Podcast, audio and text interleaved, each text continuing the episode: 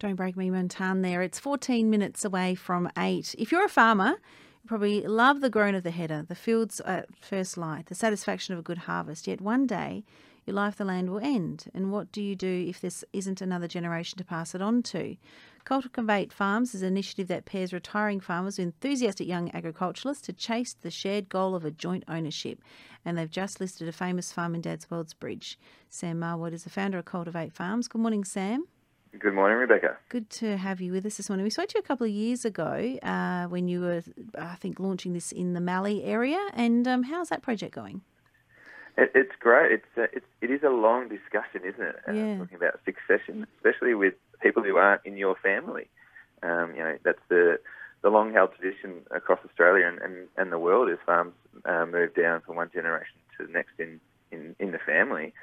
Uh, and we think that can be something so powerful to bring new families into regional communities for those farmers who, who don't have family to hand it on to um, or whose kids don't want it as well. So we're all about just matching people and we're, we're busily um, promoting and, and getting discussions happening across the region to, around this concept of sharing for, for those families who, who's, um, who don't have kids to hand it on to. Yeah, these things do take time, and there's a lot of people who uh, want to own a farm, who want to become farmers, who haven't been fortunate enough to be raised as farm in a farming family, or or had that fortune to to be able to take on a family farm.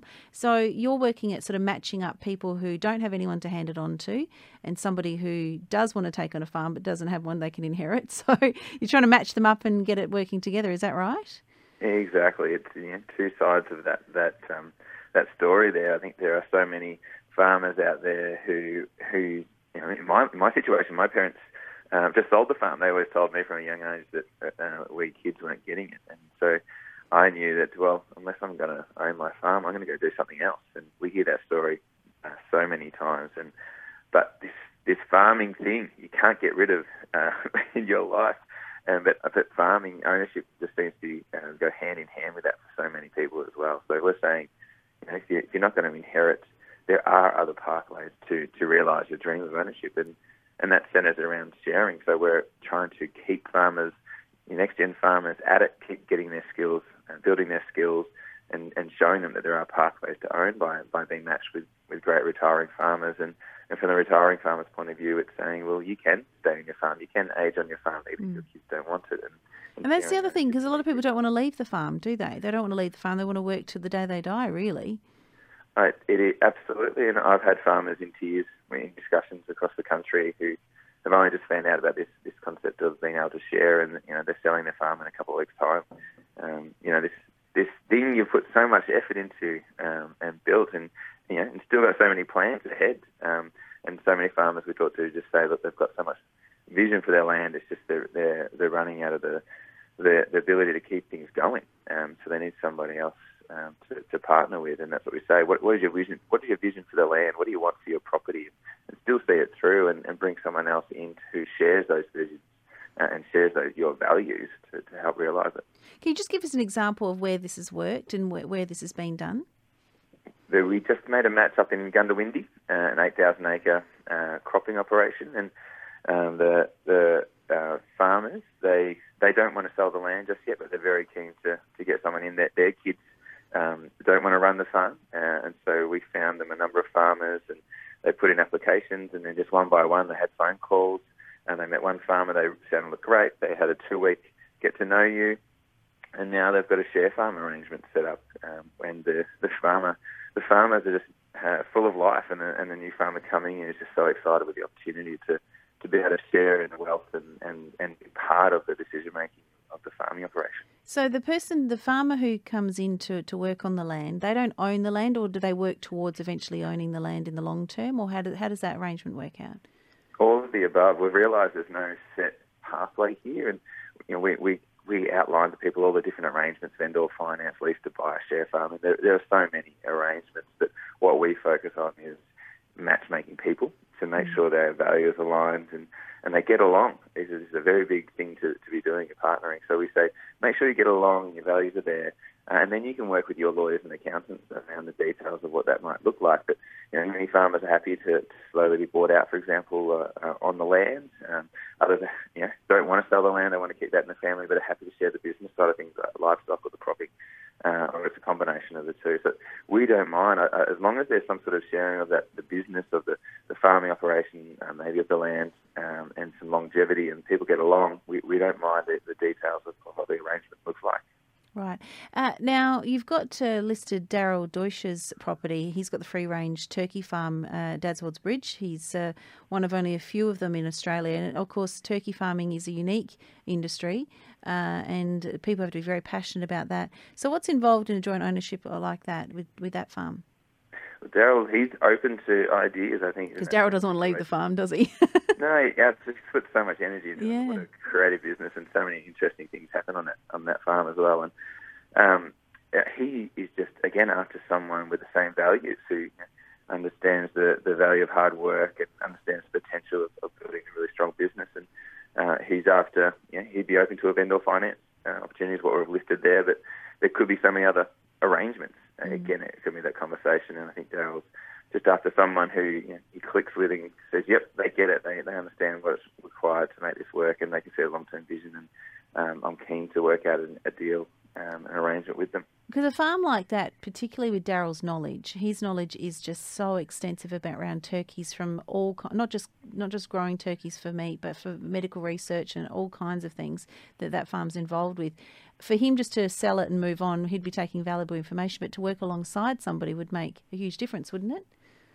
That is just so. I get tingles thinking about that sort of thing. Um, you know, across Australia, there's so many people with so much knowledge on the land, and usually, you know, you sell uh, and walk away, that knowledge is gone. Um, and we love that idea that you'll be, you can stay involved, you can stay and live on the farm um, if, possible, and and share your knowledge. Um, you know, so many people sell up and move into town and sort of lose that connection back with their farming community and, and their farm, but to stay involved and and to share that knowledge and uh, improve productivity of your community, uh, we just think is so powerful.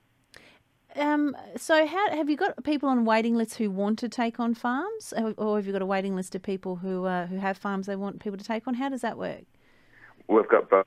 Um, you know, we've got about 1,600 farmers in our database, and we know there's many more who haven't quite signed up yet. It's all free to, to down to um, uh, put your profile up, and we've got about 20 farms available for matching. But I guess what we say to farmers also is don't wait for that perfect farm to pop up in your region. And farmers come to us all the time, and we're helping them think through what they want, like we are with Daryl.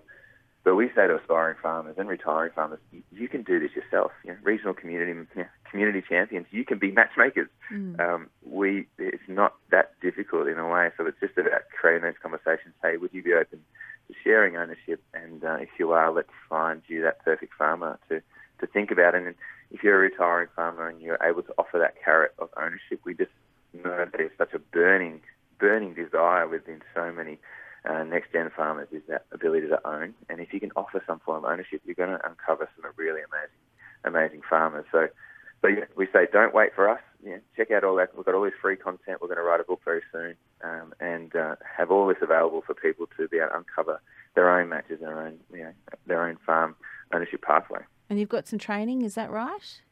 We have a pitching program which we we're very excited about. We're about to start our fourth on March 11th, which is we work with next gen farmers or farmers wanting to scale and saying, well, you tell us and, and others around you what you want, um, and let's uncover opportunities to get on your farm. So it's it is focused on pitching to investors, and we've got a, a network, a growing network of people who want to back good farming and aren't after ridiculous returns.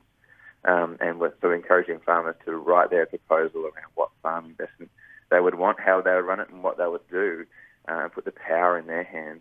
Um, so we encourage you know, this template of pitching is available again for free, and again people can do this themselves as well. If you have a plan uh, for wanting to own a farm or scaling a farm, there are so many people in your community who don't know you have that plan mm. uh, and probably have money or have a farm. Uh, and that's what we encourage a lot of people on our on these programs. It's well, who can you talk to? Who in your community? Real estate agents, lawyers, accountants, um, you know, other farmers. There are just, all you need to do is convince one person. But without a plan, um, people don't know what you want. Yeah, and if you can take on a farm and you've got the support of the person who originally farmed the land, and uh, with all that knowledge, it's it's a huge amount of knowledge you can pass on and keep things running. So, um, all right, so uh, lots more questions, but I do have to go. but uh, it's a really interesting about this one. I was just going to quickly ask you before you do go the um, with the big push now, a lot of people in the cities wanting to move to the regions. Are you having any interest from people in the city wanting to take on farms, or is it a bit, or not so much?